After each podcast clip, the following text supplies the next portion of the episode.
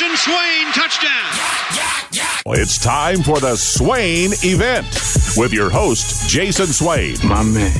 Real sports talk for the real sports fan. All you chumps are gonna bow when I whoop him. It's time for the Swain event, fueled by Dead End Barbecue. Get into his house and a Ric Flair.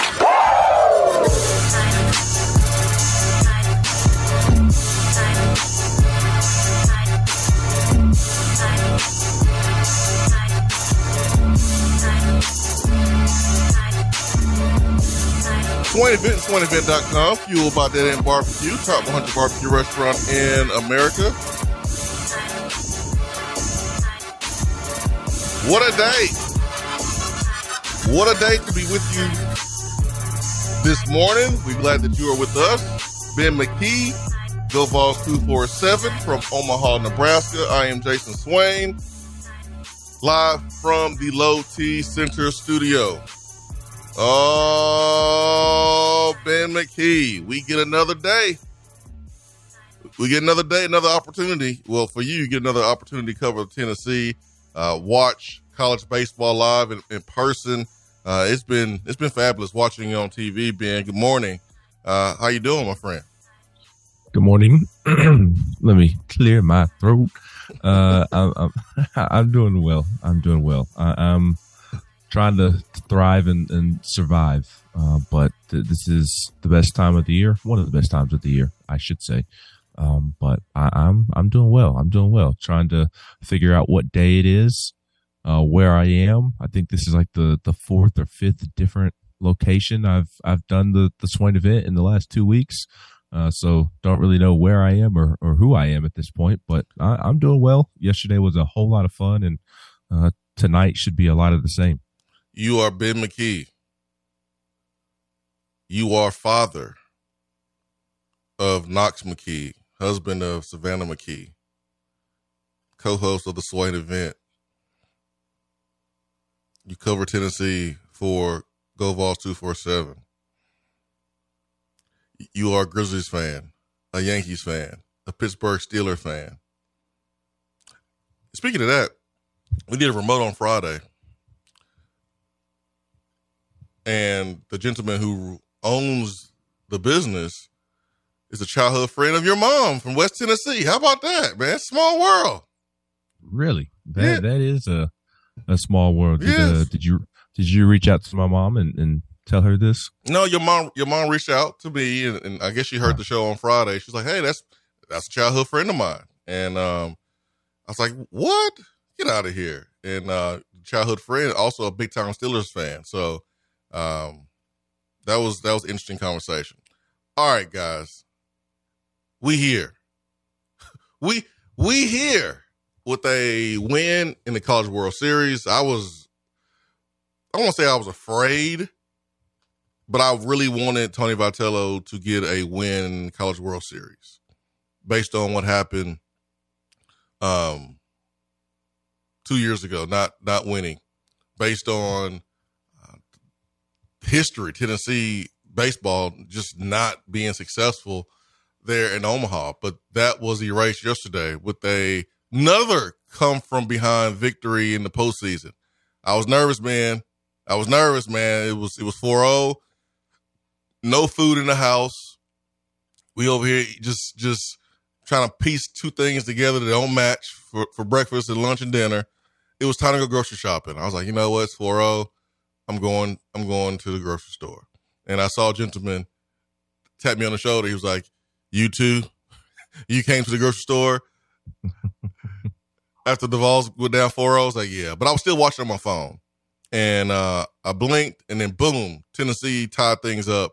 So again, Ben, this team was able to rally back from being behind not just one run or two, but four and then win. Yeah, y- yesterday was was pretty incredible. Uh, a pretty incredible turnaround, and uh, a lot of people deserve a, a lot of credit. And unfortunately, things did not go well for Chase Dollander. I feel really bad for Chase Dollander. Yeah. I, I know how much this means to him. Uh, he is an absolute great dude. He puts in a ton of work, and I, I feel for him that he wasn't able to take advantage of his moment in the College World Series. But hey, he, he threw 58 pitches and uh, his teammates picked him up, and uh, if if Tennessee is going to make it to the championship finals, uh, they're going to need Chase Dollander at some point this week on Wednesday or Thursday, probably Thursday, uh, to to get them a, a couple of outs. Uh, but Chase Burns came in and and changed the game, and uh, Will Heflin and I were were kind of texting off to the side and could tell that Dollander just simply didn't have it, uh, could not locate that slider or land the slider uh, to to give the hitter something to think about. And uh, it looked like he was struggling with his fastball command as well. He he just didn't have it. Uh, and Tennessee needed to to make a change, and everybody on social media was freaking freaking out. Why are we leaving Chase Dollander in, and, and this and that? It's like, folks, yes, Tennessee has the the greatest pitching depth, as much pitching depth as anybody in the country, but you, you can't just continue to go to them in the second, third, and fourth inning every outing. At some point, that depth is is going to run out. You, you kind of got to manage things and and squeeze as much juice out of the lemon as you can before you do tap into that depth. So it, it's kind of walking a, a, a fine balance, a, a fine line of utilizing that pitching depth, but also not overusing the pitching depth as as well. So I, I, think that's why you saw Chase Dollander maybe go back out there for the fourth inning. But pitching aside, Swain, we, we talked, um, I guess it was last Tuesday uh, and Thursday about how infectious Chase Burns' energy was on the mound last week at Southern Miss yep. and, and, just how it uplifts his teammates. I thought they needed his energy more than what he was actually going to provide from just a simple pitching standpoint. And the energy, because Tennessee did go down four nothing early, it had squandered some early chances to score. It, it felt like Tennessee was going home there in, in that third inning or so. And, and Chase Burns comes in and he, he flips the energy of the game. Tennessee, they had been hitting Quinn Matthews pretty well there the first couple of innings, just didn't have anything to show for it. And then they finally started to get some big time hits. Jared Dickey, Christian Moore, uh, and the the tide changed, and and Chase Burns went on to to throw a historic outing uh, at at Omaha. And I, I know I'm a little long winded here, but I, I I was nerding out uh, yesterday after the game, yesterday. Uh, and I wrote a, a story uh, late last night that that is up on GoVols twenty four seven right now. I'll, I'll, share the link here in a couple of minutes on my Twitter. Uh, but you know, Chase Burns is predominantly a fastball slider guy. He obviously has other pitches he can throw, change up, curveball, but he's consistently is is really really on with the fastball and slider. That that's typically what you see when Chase Burns is on.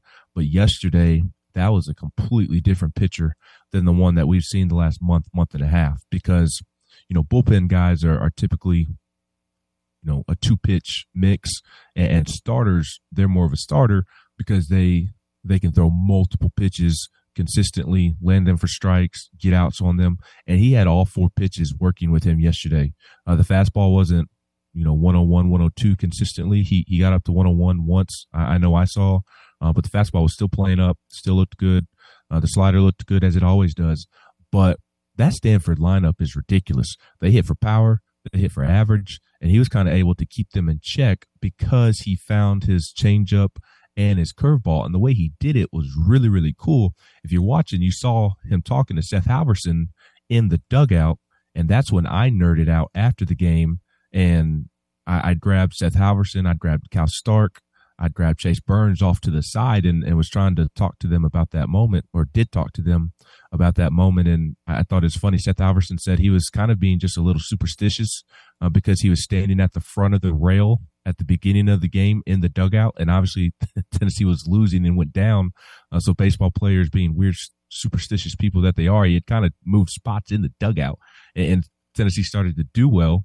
So he didn't move from that spot, and it happened to be kind of near Chase Burns. And, and out of nowhere, Chase Burns asked Seth Halvorsen for some tips on his changeup and how he grips it and how he releases it.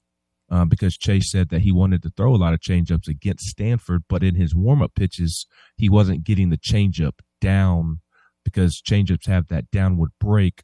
Uh, he wasn't able to get it down in his warm up pitches, so he was trying to fix something on the fly. And Seth Halvorsen showed him his grip where he has uh, three fingers on the seams okay. and then a, another finger on the bottom. and Burns took Halvorsen's changeup grip out there and ran with it and was really, really good the rest of the way with the changeup. So I, I was fascinated uh, by that. And then also, Chase Burns throws his curveball 4% of the time. And out of nowhere, he flips up there a filthy 83 mile, mile an hour breaking ball in the seventh or eighth inning. And I asked Cal Stark, like, where that came from. Because again, he's predominantly fastball slider.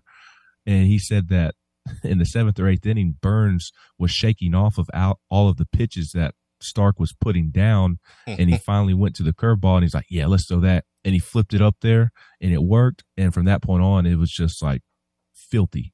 Uh, and and when look, when Chase Burns has four pitches like that going, It's wrap. Like you can't hit him. You cannot hit Chase Burns just like you saw yesterday afternoon. And this is more of an off-season question, but if he can develop more into or back into a starter, and he has that that changeup curveball to go along with the fastball and slider, he will be the number one overall pick in the 2024 MLB draft. Ooh, ooh. So you mentioned squeezing juice out of the lemon. I prefer orange, um, for obvious reasons. But Chase, Chase Dollander, you you mentioned him, um, you know, getting getting bruised up a little bit early in the game, and you addressed some of the comments out there. I'm assuming that you wanted to those folks wanted to get him out a lot earlier and you were like no you don't want to go to your, your bullpen too early because you can burn out that depth even though it is a uh, do or die game here for for tennessee elimination game. But i thought about the super regional game against southern miss where tennessee was down four runs. Uh, southern miss scored four runs in the third inning and Tennessee came back in the fourth, scored six, but you allowed Chase Dollander to kind of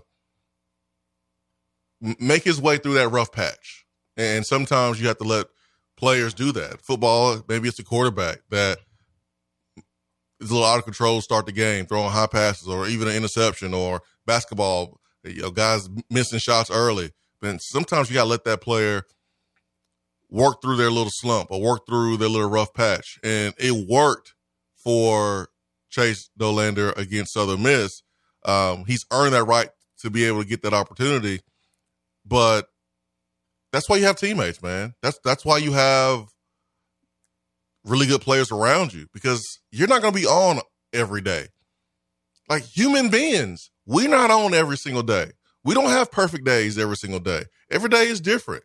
And so when it's not your day, that's why it's great to have a community. It's great to have a circle, people that can pick you up when you're not having a great day. And, and, and in this example, Chase had Jordan, and the bats came ready to play because Tennessee got over ten hits.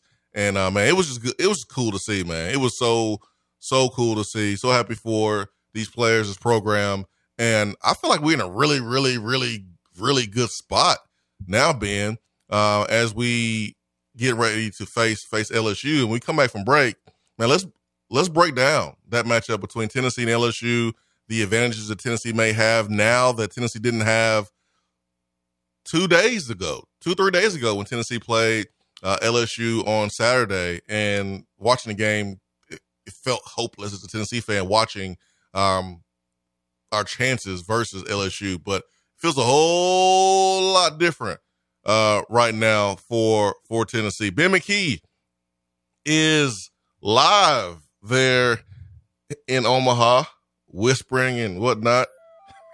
Hey, eight six five two hundred fifty five. I'm not whispering. I'm uh, making all sorts of noise. I'm, uh, I'm, I'm in the hotel lobby. I'm in some cubby, and I'm letting everybody know what I'm talking about. Oh, I love it. I was wondering what kind of background was that. I was like, man, what's that? The Looney Tunes background?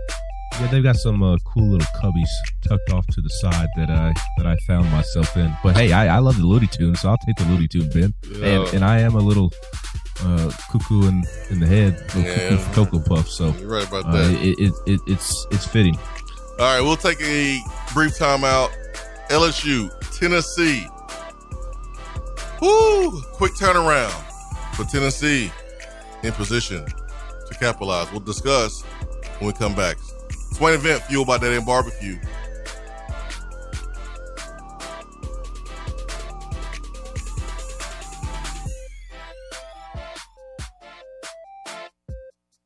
The Swain event is brought to you by Top 100 Barbecue Restaurant Dead End Barbecue. Check them out online at deadendbbq.com. Good morning, Swain Event family. Take a deep breath in and release. We're all back together in the AM and life is good. If you have real estate needs, just give me a call, Jennifer Morris, at 865 257 7897 or email me at jennifermorris865 at gmail.com. And go Vols. When you are craving some quality barbecue, there's only one place to go. Dead End Barbecue. Dead End Barbecue has been featured on ESPN's Taste of the Town, the first barbecue restaurant on the SEC network, CBS Sports, Headline News Tailgate Show, Amazon Prime's The Restaurant Comeback, Food Paradise, and named one of the top 100 barbecue restaurants in America. The search is over. Dead End Barbecue is located on 3621 Sutherland Avenue right here in Knoxville. You can even have it delivered right to your door through Chow Now. Visit their website at deadendbbq.com. Dead End Barbecue.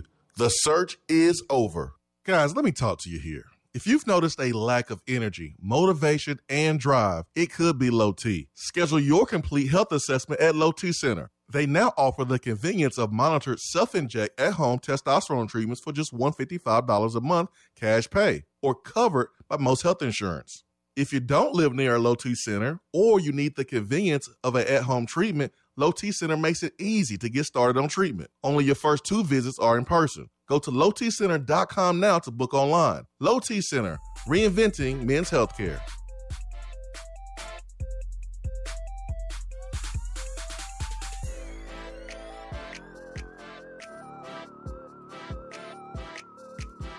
All right, Swain Event and SwainEvent.com, fueled by Dead End Barbecue, top 100 barbecue restaurant uh, in America. And we missed you a couple days ago, Ben. We missed you. You're probably gonna be mad when I tell you this, but uh, you, you probably won't be. You, you, you're gonna be all right. You're a big boy.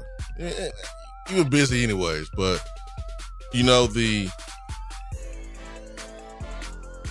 Chris Lofton documentary will be dropping at the beginning of the year during a basketball season on uh, SEC Network as part of the SEC Storied series, and um, there's been a lot of filming going on. I did my part a couple weeks ago, and uh, Chris came in to Knoxville to do some of his part uh, around the basketball arena and there on the floor, and um, he's like, "Let's go dead end barbecue."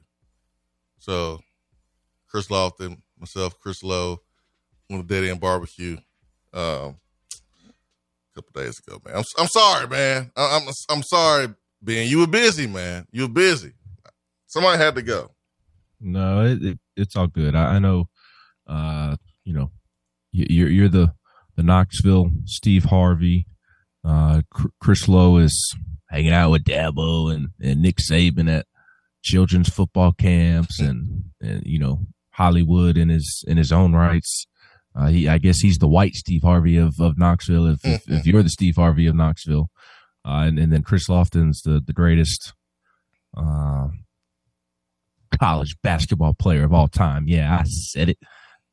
Chris Lofton, the goat. So I mean, you know, there's tiers of celebrities, and I'm far away from a celebrity status, and I'm far away from that tier of three. So, I mean, I, I, I that's that's not my group. That that's not the guys that I need to be hanging with. Uh, it, it's kind of like uh, and, and an ugly fella hanging around good looking dudes. You, you can't. You, you got to separate yourself if, if you want to find the honey. So, yeah, you're right about that. Um, you got to find your however. It's what Biggie Smalls will say. Uh, all right, let's get to the phones right quick. LSU Tennessee matchup. I'm looking forward to this one. I feel a whole lot better about this one than I did on Saturday. But let's get to the phones first, and uh, let's see who we have here with us this morning. Uh, good morning. Who we have with us? Hey, it's me. What's up, Turkey Man? Hey, buddy. Hey, I'm going to ask a couple questions real fast and get off. Uh, first of all, uh, I want to say how, how, proud I am that the small ball game showed up for our Vols. Uh, I enjoy the long ball, but I enjoy uh, putting the ball in play and making the defense have to work at it. And uh, that more frustrating than anything when when you get 10, 12 hits like they did. And I was excited to see that. Also, I was going to ask uh, about the uh, pitching. Uh, uh, who who uh, will we use tonight, uh, one through three, if uh, we have to go three deep? Ben, in your opinion, and who will we face from LSU, one through three, if we if that has to happen for them? And I'm gonna get out. And why ain't we wearing that white jersey, that white uniform? I don't know about that. I'll let you go, guys. I'll listen. What white uniform? I, I, I guess the the home uniform or or the cream uniform. Well, Tennessee's been the road team these first two games, so uh, that is the answer to that question. And again, we talked about baseball players being superstitious early or a little stitious. Um, Tony Vitello is is going to stick to what's working. That, that's why you saw them wear black three straight games uh, in in Clemson, and he only switched it up uh, when they lost to Southern Miss in game one in, in Hattiesburg. So they're the home team tonight. Maybe we'll see them in in white. I think they cream. should be wearing orange at the World Series. Cream. I got my cream jersey is, on. It is Drew Beam Day. It That's is right. Drew Beam Day, and uh, he he typically pitches in in the cream unis, especially when he pitches at home. So uh, it'll be Drew Beam, Turkey Man, and and then I imagine it'll be some form of of Camden Sewell and and Seth Halvorsen. I, I think th- those are your, your, top bullets in the chamber uh, after Drew Beam, and uh, I mean you have some others that can chip in as well. And Aaron Combs, who, who's looked really good in his last two appearances, uh, coming in and and more of a, a, matchup guy of late. But against Southern Miss and against LSU the other night, comes in and, and gets a strikeout in, in a big situation. Uh, so you've got him as well in, in the chamber. Uh, you've got AJ Russell, the, the freshman who got some outs against LSU, LSU on Saturday. You, you've got you're in a really good position. Kirby can come in and get you an out if if need be. I'm sure I'm forgetting somebody else as as well. Tennessee just has a ridiculous amount of of pitching depth, uh, but I mean the the main guys are, are Drew Beam, Camden Sewell, and, and Seth Halvorsen. I, I think in an ideal world, Beam gives you five six really strong innings. Halvorsen comes in, gives you a strong inning or two, and and then you let Camden Sewell close it out and and send you to the final four essentially. Because if if you win tonight, uh, it'll be Tennessee, Wake Forest, and then Oral Roberts and TCU. They are playing early today, uh, and and the loser of of that game goes home, and the winner faces Florida. So, uh, playing the playing the Final Four in, in a sense uh, this this evening, which is really really cool. But it'll be Drew Beam, Seth Halvorsen, and, and Camden Sewell, I would think, in, in some capacity. Tennessee versus LSU this year is taking three L's once in the World Series. Tennessee was able to beat LSU uh, once earlier in the season at LSU by by seven runs, and um, you look at LSU's matchup versus uh, Wake Forest and, and, LSU really used some some arms. Uh, Paul Skenes uh, threw a hundred and twenty three pitches versus versus us, so don't look like we're gonna see him.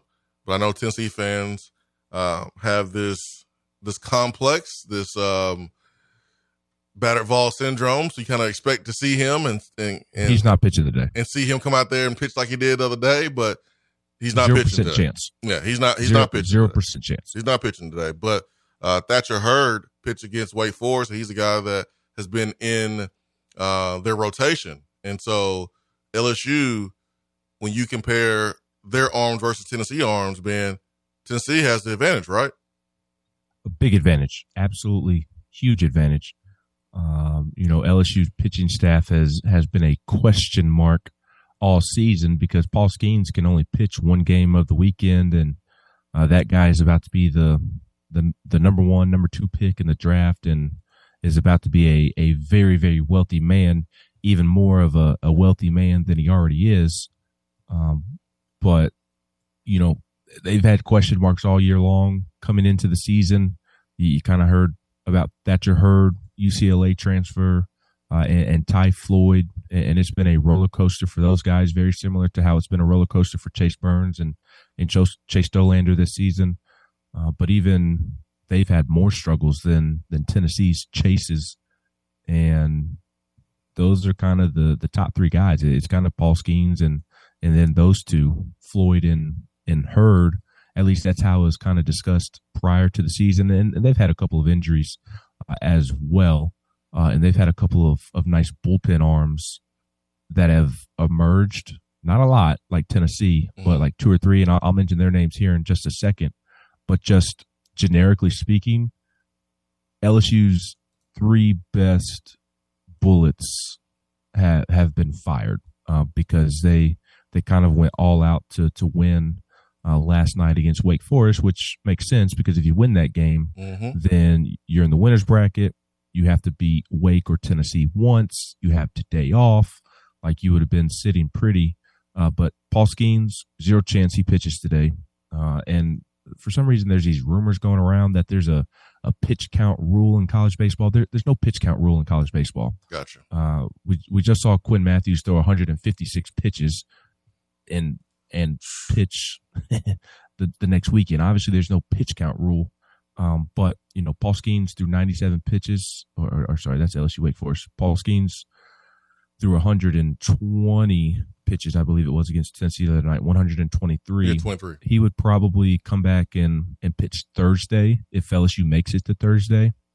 But I, I assure you, with as much money as that arm is is valuable, LSU is not putting him in in a position to to potentially get hurt. LSU would never hear the end of it if Paul Skenes ran out there today on sh- two days rest after throwing 123 pitches and got mm-hmm. hurt that that would be horrible uh, recruiting wise for for Jay Johnson. So there's a zero percent chance. There's a better chance that I pitch for for LSU tonight uh, than than Paul Skenes, which I could probably get my change up over the middle of the plate, but uh, Jared Dickey's also probably hammering it into the bullpen if I can get it over uh, the plate. So you know, Paul Skenes isn't pitching today, uh, and then they used Ty Floyd and, and Thatcher Hurd last night. Ty Floyd threw 97 pitches. Thatcher Hurd threw 65 pitches.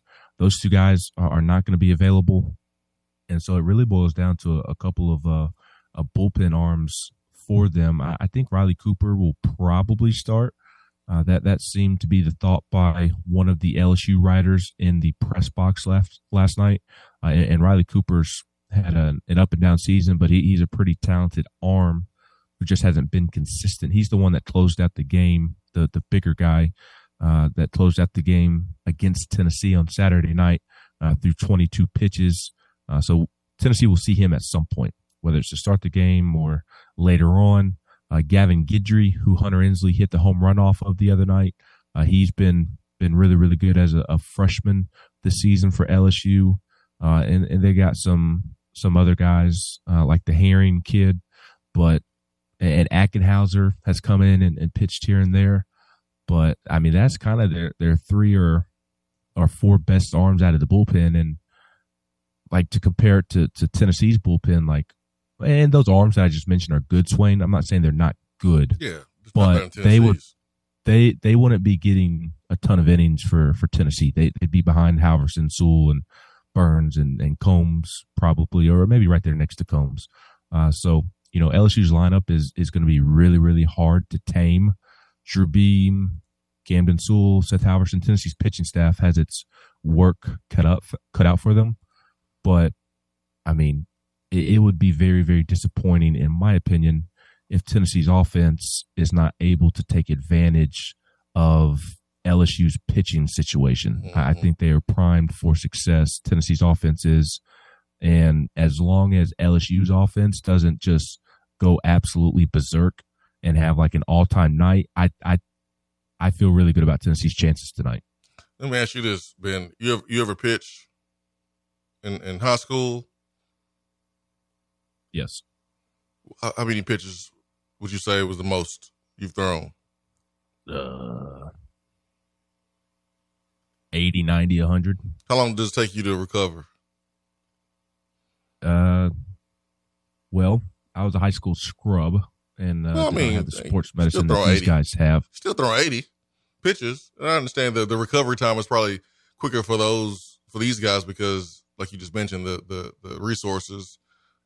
But um, couple days for sure. okay, Typically, like ideally, it's it's a five day recovery, uh, and, and that's for major league pitchers as well. Uh, you, you think about it. I mean, Drew Beam's pitching game three uh, of every weekend, so that's Saturday or Sunday every every week. So he's pitching once a week.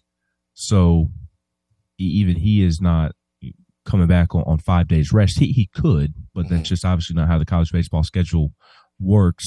Uh, and, and everybody's kind of different, but typically you'd like to get them at this point in the season in the tournament. You'd like them to have a starter that is four or five days rest if you could swing it.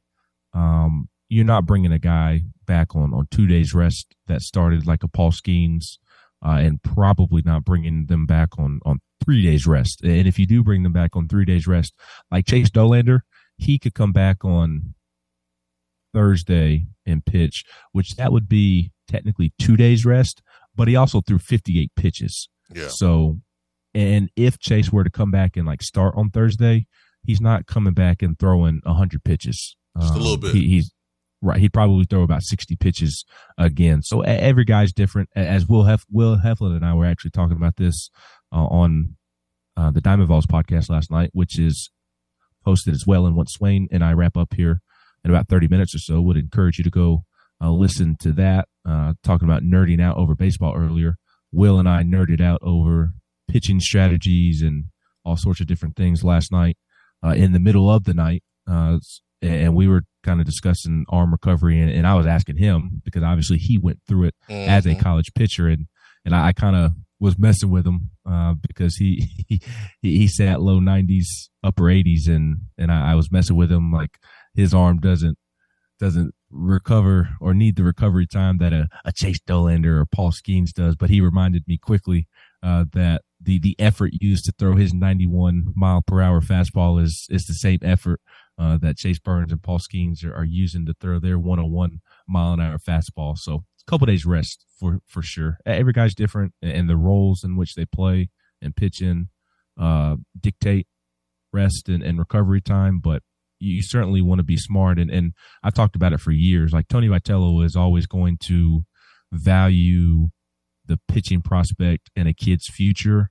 over maybe what's best for Tennessee. Like he he's not going to put a, a young young man's arm, especially somebody who has the potential to earn a lot of money and and pitch for a very very long time professionally. yeah.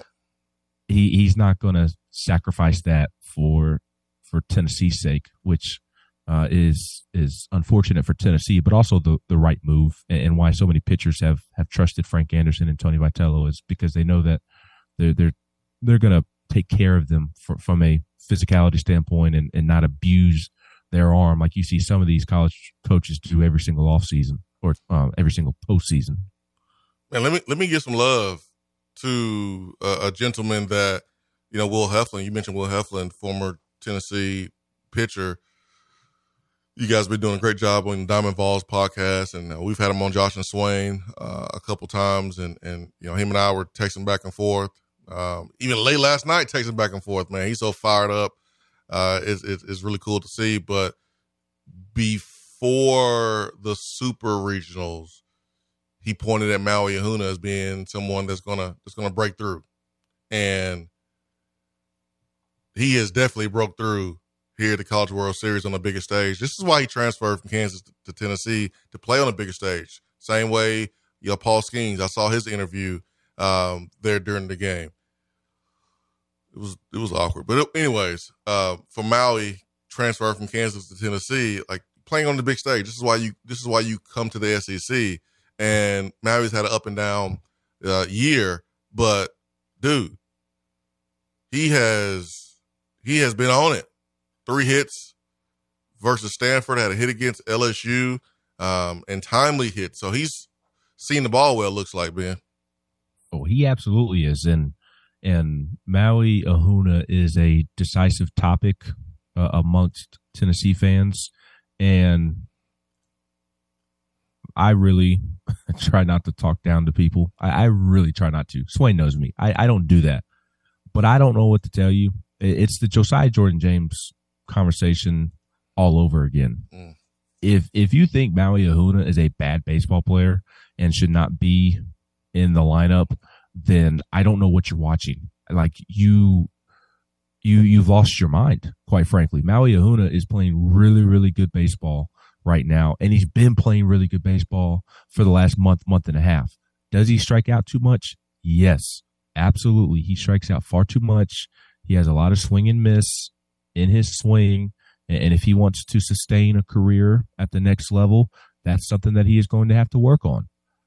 But just because he strikes out a ton doesn't mean that he's still not being productive. And yes, again, the strikeouts are an issue, but it seems like he's playing worse than it actually is because he's actually not getting out any more than the rest of his teammates. I mean, outside of, of Christian Moore and and Jared Dickey, I mean, he's getting on bases as much as those guys. It just doesn't seem like it because when Maui does get out, he's striking out. Yeah like Christian Moore and Jared Dickey, like Christian Moore, he was 0 for 4 yesterday, pop up, ground ball, things of that nature. It, it's not a strikeout every time like it is Maui most of the time. And again, he's got to correct that issue for him if he wants to have a, a successful, sustainable career at the next level. But he's drawing a lot of walks. I don't have the numbers off the top of my head, and, and I'd love to to compile the numbers at some point the last month, month and a half to, to close out the season. But his on base percentage is high. He's he's getting on base with walks. He's seeing a lot of pitches. He's getting hits. He's had timely hits in the Clemson Regional, in Hattiesburg.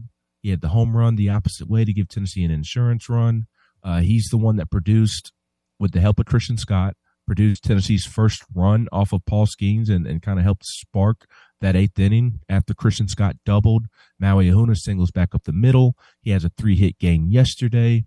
I mean, he, he became just the, the second Tennessee leadoff hitter to have three hits in a College World Series game. Tennessee's played in 20 College World Series, and he and Chris Burke, a guy named Chris Burke, who's, Chris Burke, kind of good at, yeah, I, I, think that guy's uh, pretty good at, at, baseball. Him and Maui are, are the only two Vols to have three hits as a leadoff hitter in, a College World Series game.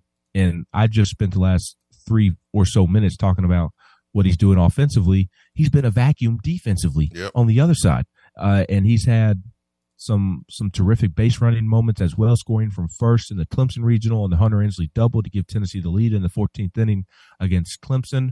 He got thrown out at the plate uh, last night and, or yesterday afternoon in, in that first inning. Um, but you and I were texting and I, I, it was that, funny, that, man. Like it, it was funny. In the moment, I was, was, I was like, it wasn't funny, but it was funny. Yeah, like, like, it's funny now, but like in the moment, I was like, dude, the catcher caught the ball. I was just waiting on you. Like, really, Re- really? I mean, you're not gonna even make me try to tag you down low. Uh, really? You try to tag up on this? And I was like, Ben, what what is going on? And uh, we had a nice conversation about it. But I, I thought it was hilarious uh, yesterday after the game. But during the game, I was like, come on, man, what are we doing out here? Yeah, that was unfortunate. And to me, in my opinion, and I, I probably need to go back and watch this aspect of the replay. I, have seen the throw and and also shout out to Alberto Rios for for Stanford that left fielder. I was as impressed with him yesterday as any player I've seen all season. I mean, what he does at the plate and then what he does in the field w- with his arm out in left field, uh, he, he was just ultra impressive. But uh, I, would like to go back and see kind of what Maui Ahuna w- was looking at because you're taught to to listen to your third base coach in mm-hmm. those situations. You're taught not to to turn around and and look for the ball. Maybe you maybe you you do slightly, but you're mostly listening for your third base coach to to tell you when to tack up when his when the ball hits the mitt uh, of of the outfielder. Mm-hmm. And honestly, off the bat, I, I thought it was deep enough to to drive him in. I was stunned that the the, the pop up ended up being so shallow uh, because the wind was bringing it back in, and then at that point the momentum of the left fielder was going towards home plate. I, I think Josh Elander would agree with this. Like he he probably should have recognized in the moment that that it ended up being shallow shallower than than it probably looked like it was going to be off the bat, and probably should have held up Maui uh, there, especially knowing the arm that Rios has in in left field. Uh, but to me, that that wasn't as on Maui as as maybe social media wanted it to be. But my overall point, Swain, is like if if you think Maui Ahuna yeah. is is a liability, then then I don't know what to tell you. And is, is he a traditional leadoff hitter? No, but Tennessee also doesn't have a traditional leadoff hitter on its on its lineup. Maybe Hunter Ensley or, or Christian Scott could be, uh, but at this point, you you you don't really want to mess with them, in, in my opinion. But Maui Ahuna is playing great baseball, and, and and people who are are fans of the team that the kid plays for need to start recognizing that and giving him the respect that he deserves instead of trying to throw him under the bus every opportunity that they get. Yeah, it's amazing. It's amazing that um, that that goes on. But I want to make sure that that Maui gets some of them flowers, man, because because he has bounced back and he's playing some some damn good baseball right now. So uh, if you're gonna if you're gonna point out the bad, you got to point out the good uh, when the good is happening right there in front of you, and it is for for Maui. Uh, Tennessee football, right quick, and then we got to bounce back to, to baseball because I mean, hey, they're a team right now chasing a championship that's it's close. Tennessee gets a win versus LSU. You said it. Tennessee's in the Final Four of college baseball, and that's very very significant. But uh, for for Tennessee football, Boo Carter commits to Tennessee. Boo Carter, number one player in Tennessee. Tennessee able to seal the deal with him, getting his commitment Saturday. Does it mean that it's over? No, it's never. It's never over. There's players on your team right now. You still got to recruit to keep them on campus. So uh, it's not over, but we'll discuss Tennessee getting Boo Carter. Then we will get back to Tennessee baseball. They take on LSU tonight. Ben McKee, you get enough sleep? You ready to go? Uh, I did not get enough sleep last night. Awesome. At some point today, I will be catching a nap. That means you are ready to go. Ben McKee, GoVols 247, Jason Swain. I'm live from the Low T Center studio. Be right back.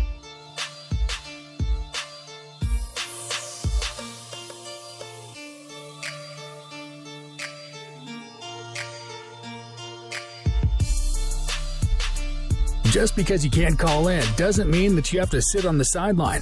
Impact the show with a text box. It's part of the free Swain Event app. Guys, let me talk to you here. If you've noticed a lack of energy, motivation, and drive, it could be low T. Schedule your complete health assessment at Low T Center. They now offer the convenience of monitored self inject at home testosterone treatments for just $155 a month cash pay or covered by most health insurance.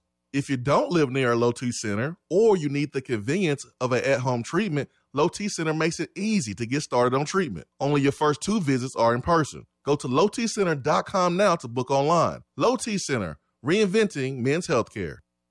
Dead End Barbecue has you covered when you need the food to be on point for your next event. Go to deadendbbq.com to learn more or call 865 414 9417. Dead End Barbecue, the catering search is over. Hey there, Swain Event crew. Just like fall sports, the Knoxville area real estate market is strong and growing stronger. We're an everything region. When you get the big orange itch to buy, sell, or invest, call me, Jennifer Morris with Keller Williams Realty at 865 257 7897 or email me at jennifermorris865 at gmail.com. Go Vols! Looking for a different way to enjoy the show? Yes! Then check out Swain Event TV on YouTube.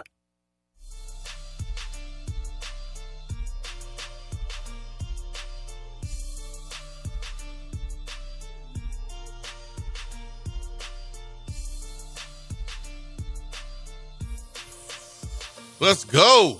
Swain event fueled by Dead End Barbecue. Top 100 barbecue restaurant. Ben McKee, GoVols 247. I'm live from the Low T Center studio. Weather there in Omaha. It's beautiful from the television.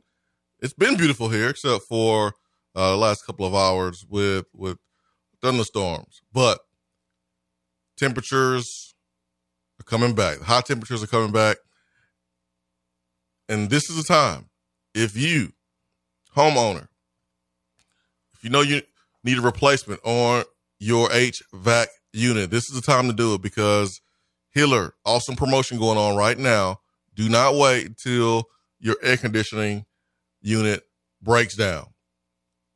You get a free UV light and free electronic air cleaner when you buy select new HVAC systems here at Hiller. Also, whole home water water filtration is just $59 a month. For $139 a month, new whole home generator.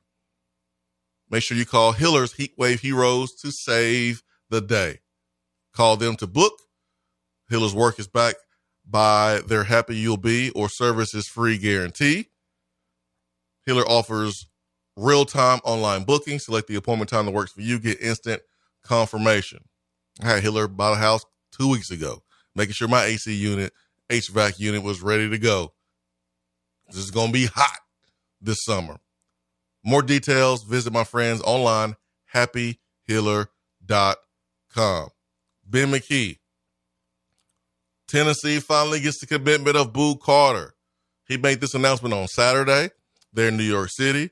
Um, ben, on Friday, I was doing a show, Sports Animal, Joshua Swain, and Kevin Simon was with me former Tennessee linebacker, and I peeped a little bit of game here. I saw where a Michigan target on Thursday, Wednesday, Thursday, had announced that he was going to make his announcement on Friday. And he was going to do it in LA. And this is Marion Stewart. And I was like, wait a minute. So Boo Carter has announced for a long time that he was going to make his announcement on Saturday and do his in New York City, Boo Carter went to Michigan for an official uh, official visit. A lot of Tennessee fans are kind of freaking out. Then Boo comes to Knoxville immediately after the Michigan visit, leading up to the Saturday announcement. And I was like, huh. Okay. I think Tennessee's in a good spot. But I noticed that this athlete around the you know Chicago area, Illinois area, had four schools in his Final Four that he was going to choose from when he makes his announcement a day before Boo Carter. Michigan was obviously one of those schools, but Tennessee was another one of those schools. I was like, wait a minute, man, Tennessee ain't even recruiting this young man. They're not even recruiting this young man. Oh, I see what it is. And, and Ben, you remember during the Butch Jones time when a lot of the recruiting was was done with perception in mind. You want your fans to believe that something is going on in recruiting, that that recruiting is on fire. And when Tennessee maybe lost out on a player, word started to travel like, yeah, well, Tennessee kind of backed off. Tennessee's the one that backed off. It was it wasn't the other way around. Well, I look at Michigan getting a commitment from Marion Stewart a day before Boo Carter was done, and this is my opinion here, to calm down the Michigan fans that were probably going to freak out once Boo Carter picked Tennessee. And that's what happened. They picked him on, uh, Boo Carter picked Tennessee on Saturday. But uh, this is a big old get for Tennessee in state. He's at, he's in Cleveland, Tennessee, in Chattanooga area. Uh, he's at Bradley Central, but the dude is the dude is phenomenal, man. This is a big get for Tennessee, Ben. It is, and that's a recruitment that had plenty of of curveballs.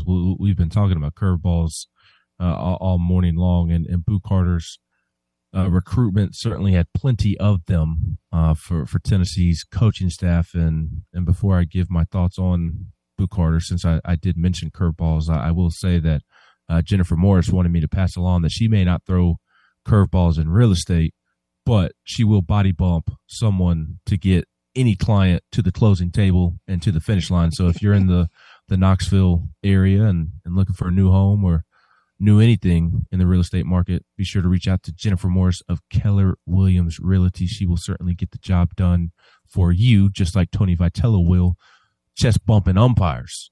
Uh, but yeah, Boo Carter's a, a, a really nice pickup for, for Tennessee. And, and I know we always kind of joke about good get, good get, good get, but Boo Carter is really a good get for Tennessee and, and a, a commitment that Tennessee should absolutely land. He's right down the road. Um, you know, the fact that Michigan had as as had as much confidence as they did, given the fact that he's only an hour, hour and a half from from Knoxville, I, I thought was interesting. Um, and Boo Carter loved the recruiting game, does love the recruiting game. Uh, was was feeling Deion in Colorado there for a minute in the spring, and uh, there, has been Michigan, there, there's been other schools, but at, at, the end of the day, it's a it's a nice pickup for Tennessee because the kid is just a freakish athlete. I mean, just an absolute playmaker uh, on both sides of the ball. Seems like a lot of schools uh, were recruiting him to, to play on offense, uh, whether it be running back or receiver. But seems like Tennessee wants him uh, as a defensive back. And uh, to me, it doesn't really matter which side of the ball he is on. He, he's just a, a natural born playmaker and a good football player. And Tennessee needs more of those type of, of guys if it's going to get over the hump and and win a championship. So yeah, he's he's down the road, but still a, a nice commitment to to kind of put up the wall and and put the lock on on him with him being down the road and, and not allow him to get out of the state of Tennessee and, and beat out some some good schools for him because the kid is a, a really, really talented natural playmaker. And again, Tennessee needs more of those guys. Tennessee locking down Boo Carter, in-state player, he made his commitment known on the 17th on Saturday. So uh, Tennessee continues to to recruit well. I did see where Florida uh, brought in a five star. I got a commitment from a five, five star, but I'm sorry. Uh, I need to see a little bit more from Florida before I even blink an eye um, at what they're doing. But Tennessee right now overall ranked according to uh, 247 Sports is at is at 13, and, and, Tennessee is in for a lot of really, really good players. Um, after that, 865 live Tennessee, and I think Tennessee will continue to have a nice week on the recruiting trail as well, following the commitment of Boo Carter. Yeah, yeah, I think so as well. Had a nice weekend this past weekend too. Um, so we'll keep an eye out there with Tennessee football recruiting. But back back to baseball, back to Tennessee baseball, LSU. Um, tonight, man, Jared Dickey, dude, dude, it is so fun to watch him hit right now. He he's a professional hitter playing college baseball. I mean, he he really is. So, so we watched a professional pitcher pitching in Paul Skenes, but now but but we're watching a professional hitter playing college baseball in Jared Dickey. Yes, and keeping with the theme of, of nerding out with kind of what Tennessee is doing on the baseball field. I mean, what, what Jared Dickey has done the last couple of weeks isn't really hitting for power in terms of hitting home runs or, or even really tallying extra base hits. I mean, he's had an extra base hit or two here and there, but the the clutch hits that he has had all throughout this tournament ha- have been incredible. I mean, he's had three, four, five, you know, two run, two out singles back up the middle to to give the momentum back to Tennessee or or shift the momentum into Tennessee's favor, tie the game, make it a close game, give them the lead. And it's seen a ton of pitches and, and this at bat, that at bat, and, and pushing Tennessee over the edge. And it's really incredible to, to watch him hit and, and just be a professional up there. And, and you know he's a professional hitter because he's making adjustments mid at bat. That that's when a hitter is really feeling it. When when he can choke up with two strikes and, and get the barrel to the baseball and, and make something happen, that's when you know that he's he's playing well. So it, it's really fun to watch Jared Dickey hit right now. You got a player to watch for for today? Jared Dickey. That's that's him. I, I, he's him, right? yes. Uh, Tennessee's offense should take advantage of LSU's pitching situation. I, I think it would be a massive disappointment if they cannot. And again, the guys that LSU tried out there, they they have a lot of natural talent. They just haven't quite pieced it together as a whole. But it, it's it's a situation that Tennessee should take advantage of, in my in, in my opinion. And Uh, I think Jared Dickey, with the way he's swinging the bat, is primed to do so. Uh, Christian Moore, Maui Ahuna, Hunter Ensley, uh, so many of those guys. Zane Denton was awesome yesterday, kind of quietly. Uh, had a couple of singles, but they were big singles to kind of spark Tennessee. Uh, so I, I would be very disappointed if I'm a Tennessee fan if Tennessee doesn't take advantage of LSU's pitching situation. Uh, but Swain, before we get out of here, I, I, wanted to ask you earlier in the show before we started talking about some some other baseball topics, and you mentioned it right off the top of the bat, mm-hmm. but just how important it it was for Tennessee to get a win in Omaha. Yeah, it's not the ultimate goal, but it's huge for this program to to check that box along the way to try and get to a championship series final. That that's the next goal, uh, and then eventually win a, a, a national championship. I, I don't think it's participation trophy ish to to recognize that no. finally getting a win in Omaha. Uh, Tony Vitello's first ever uh, at Arkansas. He did not win a game in Omaha. They went 0 2 when he came with Arkansas. Uh, he was 0 2 in 2021. Lost to LSU the other night. Uh, so first win of the Tony Vitello era in Omaha, and also Tennessee's first in 22 years. It, it had been since 2001 that Tennessee won in Omaha. Chris Burke's team beat Miami, if I remember correctly. So, like that, that was significant for the program, in, in my opinion, uh, because the the tone and the conversation from people outside of Knoxville would have been pretty loud about, oh yeah, Tony Vitello can get to Omaha, but he can't win in Omaha. Mm-hmm. So to to at least get one of them, I, I think was a very nice stepping stone, and, and I don't think that's at all trying to give anybody a participation trophy. That's right. That's right when you win, there's you can throw the whole participation trophy stuff out when you win. Um, and there's always there's always a process. Like there's a process to win big. You don't go from zero to hero overnight. And I think people forget that. Like there's a process. The Denver Nuggets went through that process. They're they're world champions, but they lost in the conference finals. They lost, uh, had some failures that help make them the team that they are to go out and win a championship this year. And so the 98 championship team, like they lost years before and they got closer. They they took steps in the right direction and then they and then they finally broke through. So there's there's steps, man. There's steps. All right. Um Vol Storm says blank LSU. Jeffrey Jeffrey Moore said this means you have to go to the grocery store and shop again if the Vols are down today. He started a superstition. Um, I'm not planning on going back to the grocery store for a couple weeks because they put a dent in the pockets. West Tennessee Vol? There's a reason Vol Twitter isn't getting paid the big bucks to coach. Tony V has done just fine. LC Vols, there anything to the rumors of LSU tampering with Burns and offering him big NIL money?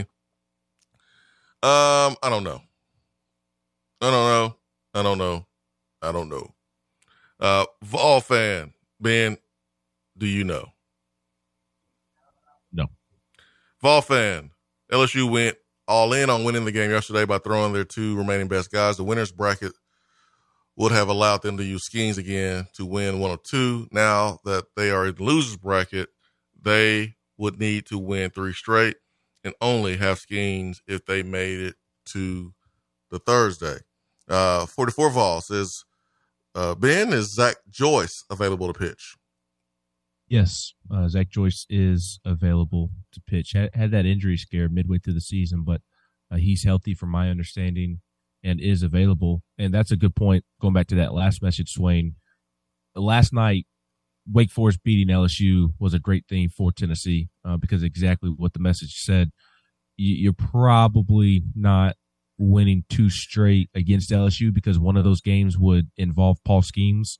You just want to avoid Paul Skenes at all costs, and you're not going to face Paul Skenes. Like you, you have a picture perfect opportunity. I think Tennessee beats LSU today. I don't think Tennessee gets past LSU if they have to get past Paul Skenes again.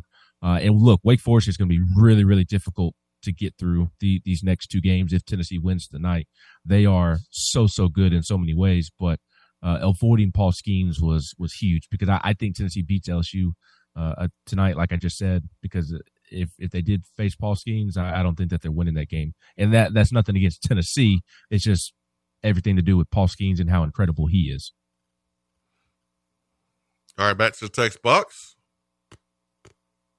Fall fans are happy to get to face LSU's bullpen, but sometimes I think that can be harder. Our offense has been good at making adjustments to a pitcher the second or third time through the order. If you see a new pitcher every at bat, you don't get a chance to adjust. Hope we can jump on them early and shake the LSU confidence.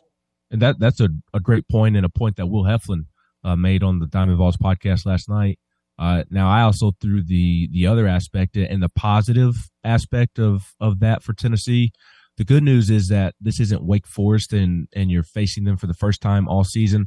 And I know Tennessee and Wake Forest technically played an exhibition in the fall, but uh, this is the fifth game against LSU. They're not going to be throwing anybody that they haven't thrown or haven't seen all season. They're, they're going to see the guys that are on the mound for LSU, and there, there's going to be a familiarity to, to where they should know what to expect. And I think that'll help them as, again, it's kind of Johnny Holstaff, where LSU's going to piece it together, and that can prevent at times offenses getting in, getting into rhythms. Mm-hmm. But I think for Tennessee, at least they've already seen the guys that will be throwing tonight. And again, LSU's going to have to rely on several guys to be on tonight, and it just takes one guy being off to, to allow a big inning, and, and that change uh, the outcome in the course of the baseball game.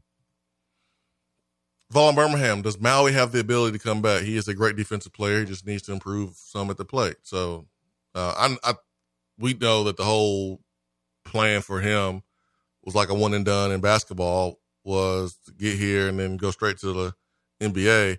Uh, Maui heading heading into this season, we felt like that was his goal. One year here, then going to the majors, uh, or going pro. Do you see that still taking place, or possibility he can come back? He can come back eligibility wise, but I'd be surprised if he is back. I think I think he's drafted, signed, and playing pro baseball next year. Ball girl in Kentuckyville says it's so great to listen it's so great listening to you and Ben this morning. Both of you are such professionals and fun to listen to. Happy that you and Ben can reconnect like this from time to time. Every Tuesday and Thursday, 8 to 9 ish. T Money was Omaha. Oh, eh, T Money want to know about, I guess, you dropping like it's hot with your backpack on. I, I don't think you're doing that right now. No, that that is uh end of season evening. If uh, Tennessee season comes to an end, th- those are the the evening festivities.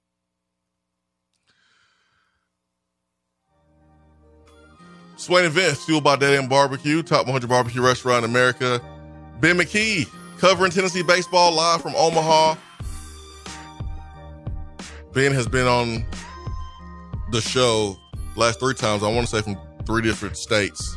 And so we appreciate you, man, uh, giving people what they want uh, at this time of the year. And uh, we'll reconnect on Thursday. And hopefully, we are talking about Tennessee playing again. Yes, I, I hope so. And you're right. I, I, think the last three states have been uh, Alabama, New York, really four states because I was driving up to Nashville when we did last Tuesday's show, and I was in Alabama, and Tennessee in the midst of that show. So it's been four states Alabama, Tennessee, New York, and Nebraska. Hopefully, I'll still be in Nebraska on Thursday when we reconvene. I hope so. Tennessee, LSU. Let's go. Can they get the win? LSU so far this week or this year, they own the series. LSU three wins, Tennessee with one, but this is the one that matters the most. 7 p.m. Tennessee LSU. For Ben McKee of Go GoVols 247, I'm Jason Swain. We hope you have a fabulous Tuesday. Peace and love. We are out.